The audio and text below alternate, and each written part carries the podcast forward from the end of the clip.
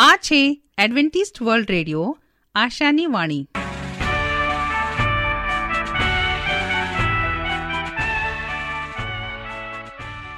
અમારા આજના પ્રસારણમાં તમારો હાર્દિક સ્વાગત છે.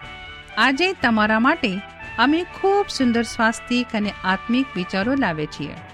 પણ તે પહેલા સાંભળો, દેવની સ્તુતિમાં આ સુંદર ગીત.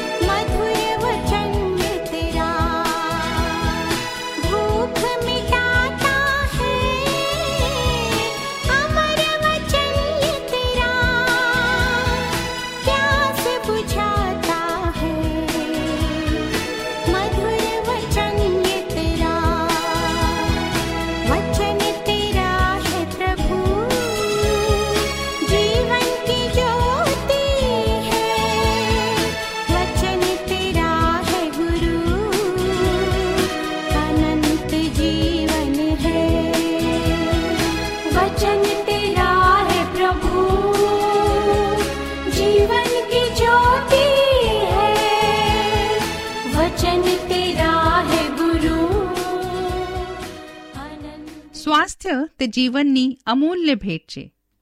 તેને જાળી રાખવા માટે આપણે શું કરવું જોઈએ?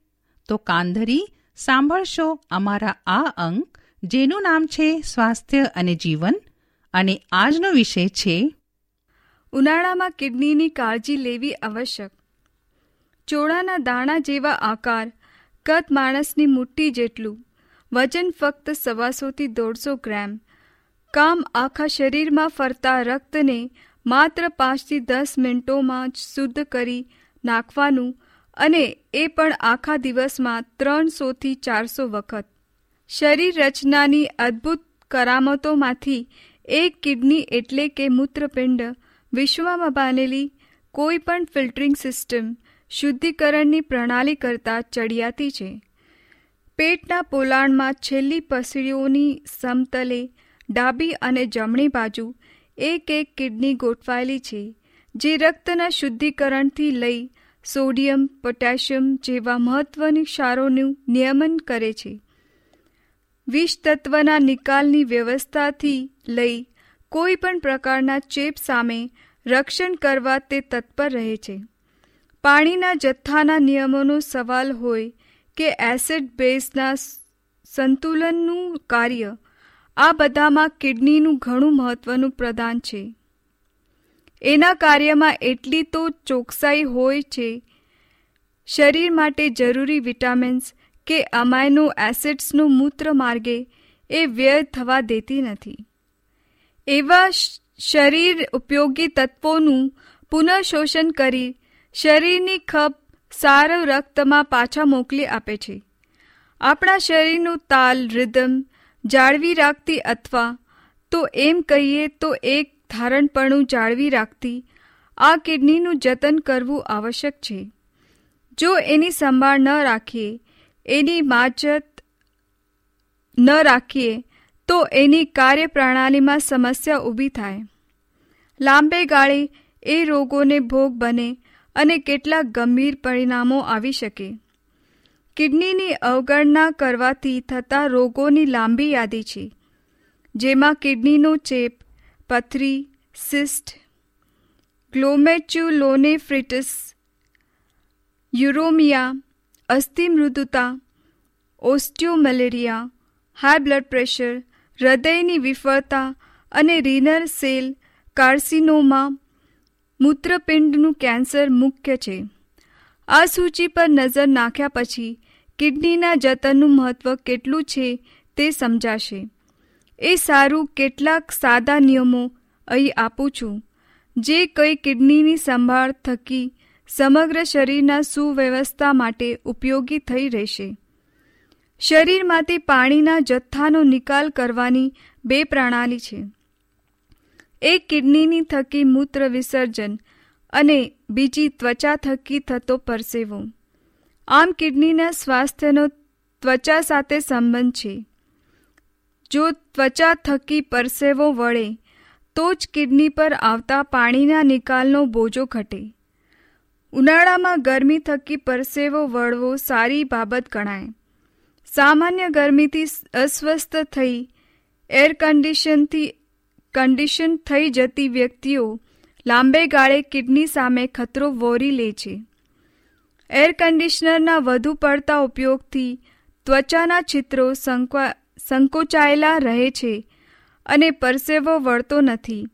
દિવસ દરમિયાન પરસેવો વળશે તો પરસેવા થકી વિષ તત્વોનો નિકાલ થશે અને કિડનીના કામનો બોજો ઘટશે. ટૂંકમાં, ઉનાળાના દિવસોમાં એર કન્ડિશનરનો ઉપયોગ માપસર કરવો કિડનીના સ્વાસ્થ્ય માટે ઉચિત ગણાશે. બીજી વાત છે, ઓછું પાણી પીનાર વ્યક્તિઓએ પણ કિડની સંદર્ભે સાવધ રહેવા જોઈએ. જે વ્યક્તિઓ ખાસ કરીને ઉનાળાના દિવસોમાં પણ ઓછું પાણી પીવે છે, તેમના શરીરમાં વિષ તત્વોનો સંચય થઈ કિડનીનો ચેપ લાગવાથી, લાગવાની શક્યતા રહેલી છે. પર્યાપ્ત પાણી પીવાથી રક્તની ઘનતા જળવાય છે અને મૂત્ર વિસર્જનની ક્રિયા થકી. વિષ તત્વોના નિકાલ માટે ઉપયોગી, એવું વાહક જલ પૂરતી માત્રા માટે મળી રહે છે. અન્ય મહત્વની એક બાબત છે, ખોરાકમાં નમક એટલે કે મીઠાના પ્રમાણમાં નિયંત્રણ કરવું. વધુ પડતા નમક ખાનારી વ્યક્તિઓના શરીરમાં પાણીનો સંગ્રહ થઈ હાથ પગે સોજા દેખાય છે, જેથી લાંબે ગાળે કિડની અને હૃદય પરનો બોજો વધી જાય છે. કિડનીના સારા સ્વાસ્થ્ય માટે ખોરાકમાં નમકના પ્રમાણને નિયંત્રિત કરવું રહે. તેનાથી તદ્દન વિપરીત, જે વ્યક્તિના શરીરમાં સોડિયમ ક્લોરાઇડ, એટલે કે નમક, ખૂટી જતું હોય, અશક્તિ વર્તાતી હોય, હાથ પગમાં ધ્રુજારી રહેતી હોય, વિશેષ કરીને ઉનાળામાં જેમની ઘણો પરસેવો વળતો હોય તેમને ખાંડ અને નમક, વેળવેલું લીંબુનું શરબત દિવસમાં એકાદ વખત લેવું. શરીરમાં રહેલી સોડિયમ, પોટેશિયમ જેવા ઇલેક્ટ્રોલાઇટસના નિયમન માટે પણ કિડનીને સતત કાર્યશીલ રહેવું પડતું હોય છે. જો શરીરમાં સોડિયમનું પ્રમાણ વધે, તો સોજા અને પોટેશિયમનું પ્રમાણ વધે, તો હૃદયના કાર્યની વિફળતા જેવી ગંભીર સમસ્યા સર્જાઈ શકે છે. પ્રભુનું વચન તે સત્ય અને શાંતિનો માર્ગ છે. આવો હવે આપણે પ્રભુના વચન ઉપર મનન કરીએ. હું રાજુ ગાવિત. આજનો ગુજરાતી ભાષામાં દેવનું પવિત્ર વચન તમારા સુધી પહોંચાડનાર અને આજનું વચન સાંભળનાર દરેક ભાઈ બહેનો નાના મોટા બાળકો વડીલો હું સર્વનો ઈસુ ખ્રિસ્તના નામમાં આવકાર કરું છું. આજે આપણે દેવના વચનમાંથી શીખીએ કે નેહમ્યા અને તેનો જીવન ચરિત્રો કેવો હતો? તેનો જીવન તેને કેવી રીતે દેવના કાર્યોને માટે સમર્પિત કર્યો હતું. હવે નહેમ્યા તેનો પહેલો અધ્યાય અને ચાર પાંચ કલમમાં આપણને બાઇબલ શું શીખવાડે છે, વાંચીએ આપણે. ત્યાં લખવામાં આવ્યા છે, જ્યારે એ ખબર મેં સાંભળી, ત્યારે હું બેસીને રોડ્યો ને કેટલા એક દિવસ સુધી મેં શોક કર્યો. આકાશના દેવની આગળ મેં ઉપવાસ સાથે પ્રાર્થના કરી કે, હે દેવ, આકાશના દેવ, યહવાહો, મોટા તથા ભયાવહો દેવ જેવો તારા પર પ્રીતિ રાખે છે અને તારી આજ્ઞા પાળે છે, તેઓની સાથે કોરેલો કરાર તું દયાથી પાળે છે. હું તારા કાલાવાલા કરું છું. આ નેહમ્યાની પ્રાર્થના હતી અને આજની તારીખે હિબ્રુ રાષ્ટ્રને આપેલા વચનની ઓછામાં ઓછી આંશિક પરિપૂર્ણતામાં કેદમાંથી બે જૂથ યહુદા પાસા ભર્યા છે. પરંતુ દેશ નિકાલની એક વધુ સંખ્યા છે, જેને દેવ તૈયાર કરી રહ્યા છે. કેદીઓના છેલ્લા જૂથની સમસ્યાને ઠીક કરવાનું કામ સોંપવામાં આવ્યો છે. જો પ્રથમ બે જૂથો યરુસલેમનું નિર્માણ કરવા અને મંદિરને સમાપ્ત કરીને તે પ્રોજેક્ટનો ભાગ પૂરો કરવા પાછા ફર્યા હતા. તેમ છતાં આ બાંધકામ બાકીના રાષ્ટ્રોના વિરોધથી બંધ પડી ગયો હતો. આજુબાજુના લોકો ઇઝરાયેલીઓએ શહેર અને તેની દિવાલો બાંધે તેવી ઈચ્છા રાખતા નહીં હતા, કારણ કે તેઓ ડરતા હતા કે ઇઝરાયેલીઓ એક વખત એક શક્તિશાળી રાષ્ટ્ર બની શકે છે. એઝરા તેનો ચોથો અધ્યાય અને છ થી ચોવીસ સુધીમાં જેમ પહેલા એક વખત હતું, તેમ આમ ઇઝરાયેલીઓનું પાછા ફરવું એ એક ધમકી સમાન હતું. માટે તેઓ રકવા માટે અને આગ્રહ સહિત ત્યાં તૈયારીમાં હતા. પરંતુ દેવે તેઓને જે કરવાનું કહ્યું તે કરવાના કાર્યમાં તેમને રોકી દેવા માટે લોકોને બોલાવ્યા નહીં હતા. આમ તે તેમની ઈચ્છા પૂરી કરવા અને તેમના હેતુ પૂર્ણ કરવા માટે બીજા માણસને તૈયારી કરી રહ્યા હતા. તેનું નામ નેહમ્યા હતું અને તેના કાર્યો પ્રભુ માટે અને આપણે પ્રભુમાં પાસા ફરીએ એના માટે હતું. હવે તેમાં તેણે પોતે કહ્યું છે કે આકાશના યહોવાએ મને પૃથ્વીના રાજ્યો આપ્યા છે. આ દેણગી અથવા ભેટ પરમેશ્વરે નેહમ્યાને આપી છે. આ શબ્દો નેહમ્યા પ્રગટ કરે છે. કારણ કે પ્રભુ દરેક મનુષ્યને માટે યોજના બનાવે છે. પણ જે મનુષ્યો તેના જીવનમાં ઘણા લોકોને ખ્રિસ્ત થકી લાભ આપે છે. એ વ્યક્તિ મહાન હોય છે અને એના જેવો વ્યક્તિ આ નેહમ્યા તૈયાર થાય છે અને બીજા લોકોને તૈયાર કરે છે. અહીંયા દાનિયેલ તેનો પહેલો અધ્યાય અને એક અને બેમાં ખરાબ સમાચાર સાથે. હા, ઘણા તેમના પૂર્વજોના વતન પાછા ફર્યા હતા, પરંતુ ત્યાં તેમની માટે વસ્તુઓ ખૂબ સારી નહીં હતી. અહીંયા કેટલા એક યહૂદીઓને વર્ષો પહેલાં ગુલામ તરીકે લઈ જવામાં આવે છે અને તેમને ઈરાન પાર્સિયન સામ્રાજ્યના ચાર વહીવટ કેન્દ્રોમાંથી એક છુશાનમાં લાવવામાં આવ્યા હતા, જ્યાં નેહમ્યાએ મહેલમાંથી શાહીપાત્રો ભરવાની સેવા આપી હતી.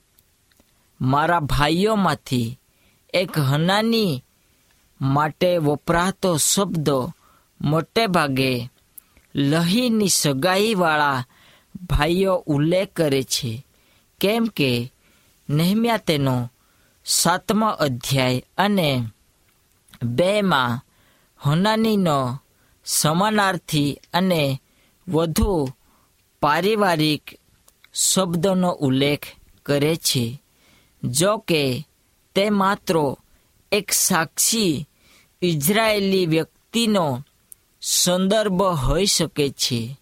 હનાનીની સાથે વાતચીત એઝરાના યરુસલેમમાં પાછા ફર્યાના લગભગ તેર વર્ષ પછી મધ્ય નવેમ્બર અને મધ્ય ડિસેમ્બરના સમયમાં લગભગ ચારસો અને પિસ્તાલીસ બીસીમાં થાય છે. અને હન્યાનીએ અહેવાલ આપ્યો છે કે યરુસલેમમાં પરિસ્થિતિ ભયંકર છે. લોકો યરુસલેમનું પુનર્નિર્માણ કરવામાં સફળ થયા નથી અને દુશ્મનોને શહેરની દિવાલોને નષ્ટ કરી દીધી, જેથી તે નિર્જન અને રક્ષણ ન આપે તેવી તે બની ગઈ હતી. તે ઉલ્લેખ કરે છે કે નદીની પારના લોકોએ ફરિયાદ કરી. એજરા ચોથા અધ્યાયમાં એટલે રાજા આરતા હસ્તાના બાંધકામની પ્રગતિને અટકાવીને પરત આવવાની આશાને તે રદ કરે છે અને આથી તેના દુશ્મનોને શહેરની દિવાલોનો નાશ કરવાની પરવાનગી મળી જાય છે. નેહમ્યા અહીંયા આવી આફતની અફવા સાંભળી અને ત્યાર પછી આ સમય સુધી તેની પાસે કોઈ ચોક્કસ જવાબ પણ નહીં હતો.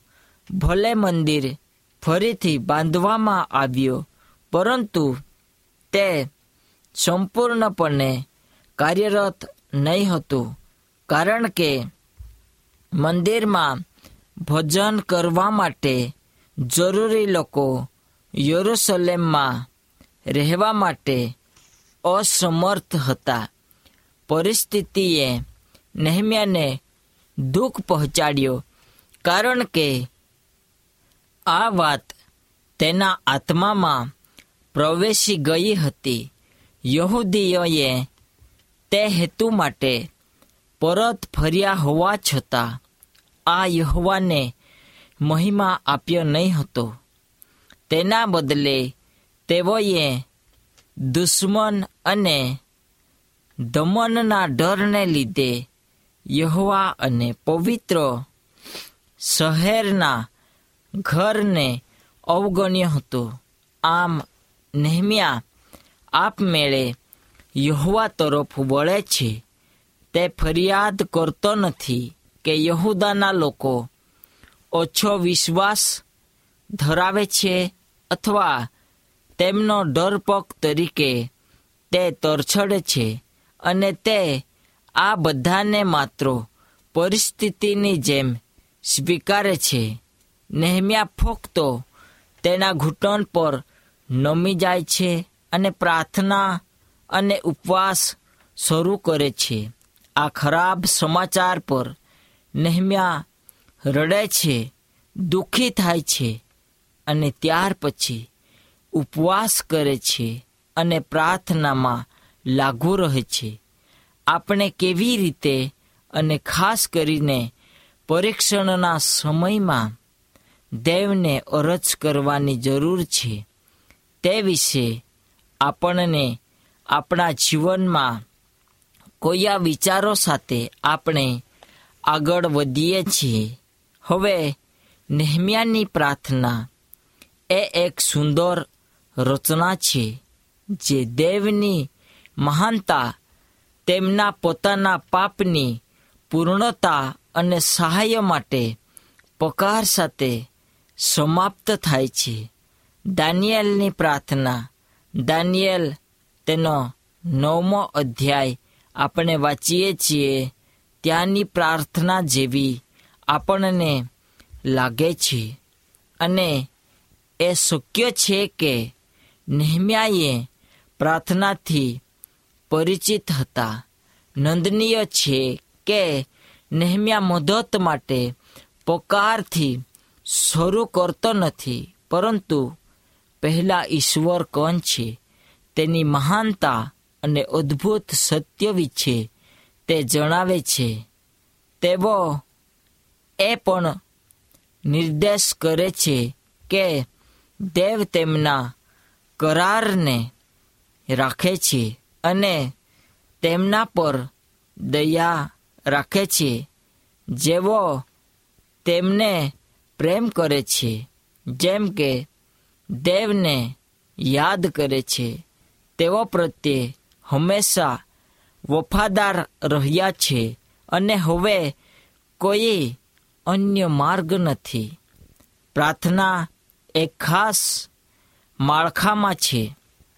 ઉપર દર્શાવેલ છે કે જે આઠમી કોલમ પર કેન્દ્રિત છે. જ્યાં નેહમ્યા દેવના વચનો દર્શાવે છે. નેહમ્યા કહે છે, યાદ રાખો, બીજા શબ્દોમાં તમે યાદ રાખો. યહવા કે તે તમને વચન આપે છે અને જ્યારે તે પૂરું કરે છે, ત્યારે મહાન કામ ગણાય છે. અહીંયા આપણને એ શું કહે છે? કે તમે પાછા અને ફરીથી જ્યારે કોઈ કાર્ય પરથી ફરો છો, ત્યારે જે આનંદ તમને મળે છે, આના જેવો આનંદ અહીંયા આપણને જોવા મળે છે. કેમ કે પહેલું હવે પૂરું થયું છે અને હવે બીજાને સંપૂર્ણ કરવાનો સમય છે, કારણ કે અમે તમારી પાસે પાછા આવી રહ્યા છીએ. નેહમ્યા પરમેશ્વરના વચનોનો દાવો કરવા અને પરમેશ્વરને તેમના વચનો યાદ કરાવવા માટે ભયભીત થતો નથી. અલબત્ત એ નથી કે પરમેશ્વર તેમના વચનને જાણતા નથી અથવા યાદ રાખતા નથી. તેના બદલે પરમેશ્વરના વચનોનો દાવો કરીએ ત્યારે તે આપણી ઈચ્છામાં આનંદ લે છે. તે ઈચ્છે છે કે આપણે તેનામાં વિશ્વાસ રાખીએ અને આમ તેમની સાથે મોટેથી બોલીએ. દેવે આપણને જે વચનો આપ્યા છે, તે શાણપણ દ્વારા આપણે તે વચન પર વિશ્વાસ કરવાના પોતાના નિર્ણયમાં મજબૂત થઈ શકીએ છીએ. ખાસ કરીને જ્યારે બધું જ નિરાશામાં હતું, ત્યારે આપણને શું લાગે છે? પરમેશ્વરના કેટલાક વચનો છે જે હમણાં આપણા માટે દાવો કરી શકે છે કે તેમ તે ક્યાં છે, કેમ કે તે વચનોનો દાવો કરવાનો ન છોડવું અગત્યનું છે. અને ત્યાર પછી આપણે આપણા જીવનમાં કેવી રીતે આગળ વધી શકીએ છીએ તે અહીંયા શીખવાડે છે. આપણે ગુલામીમાં છે આપણે દુઃખમાં છીએ. કાં તો આપણી પરિસ્થિતિ ભયંકર, મુશ્કેલીમાં છે પણ ઉપવાસ સાથે પ્રાર્થના કરીએ, પ્રભુ, આપણા કાર્યને આશીર્વાદ આપો. પ્રાર્થના કરીએ, મહાન દયાળુ ઈશ્વર પિતા, આજનો દિવસ અને સમય બદલ તમારો આભાર માનીએ. પ્રભુ, જે અમે વચન શીખ્યા, આ વચનને તું આશીર્વાદ આપજે. અમારી ઈચ્છા નહીં, પણ તારી ઈચ્છા થવા દેજો. આમેન. અમારી સાથે આ પ્રસારણમાં રહેવા બદલ તમારો ખૂબ ખૂબ આભાર. જો તમારે અમારા સ્વાસ્થ્ય અને બાઇબલ પાઠો મફત મેળવવા હોય, તો પોસ્ટ કાર્ડ કે ટપાલ દ્વારા અમારો સંપર્ક કરો. અમારું સરનામું છે adventist world radio, post box number એક ચાર ચાર છ, સેલેસબરી પાર્ક, પુણે ચાર એક એક, શૂન્ય ત્રણ સાત. સરનામું હજી એક વાર સાંભળો લેશો. Adventist world radio, post box number એક ચાર ચાર છે સેલેસબરી પાર્ક, પુણે ચાર એક એક, શૂન્ય ત્રણ સાત. આ સાથે અમારો આજનો કાર્યક્રમ અહીં જ સમાપ્ત થાય છે.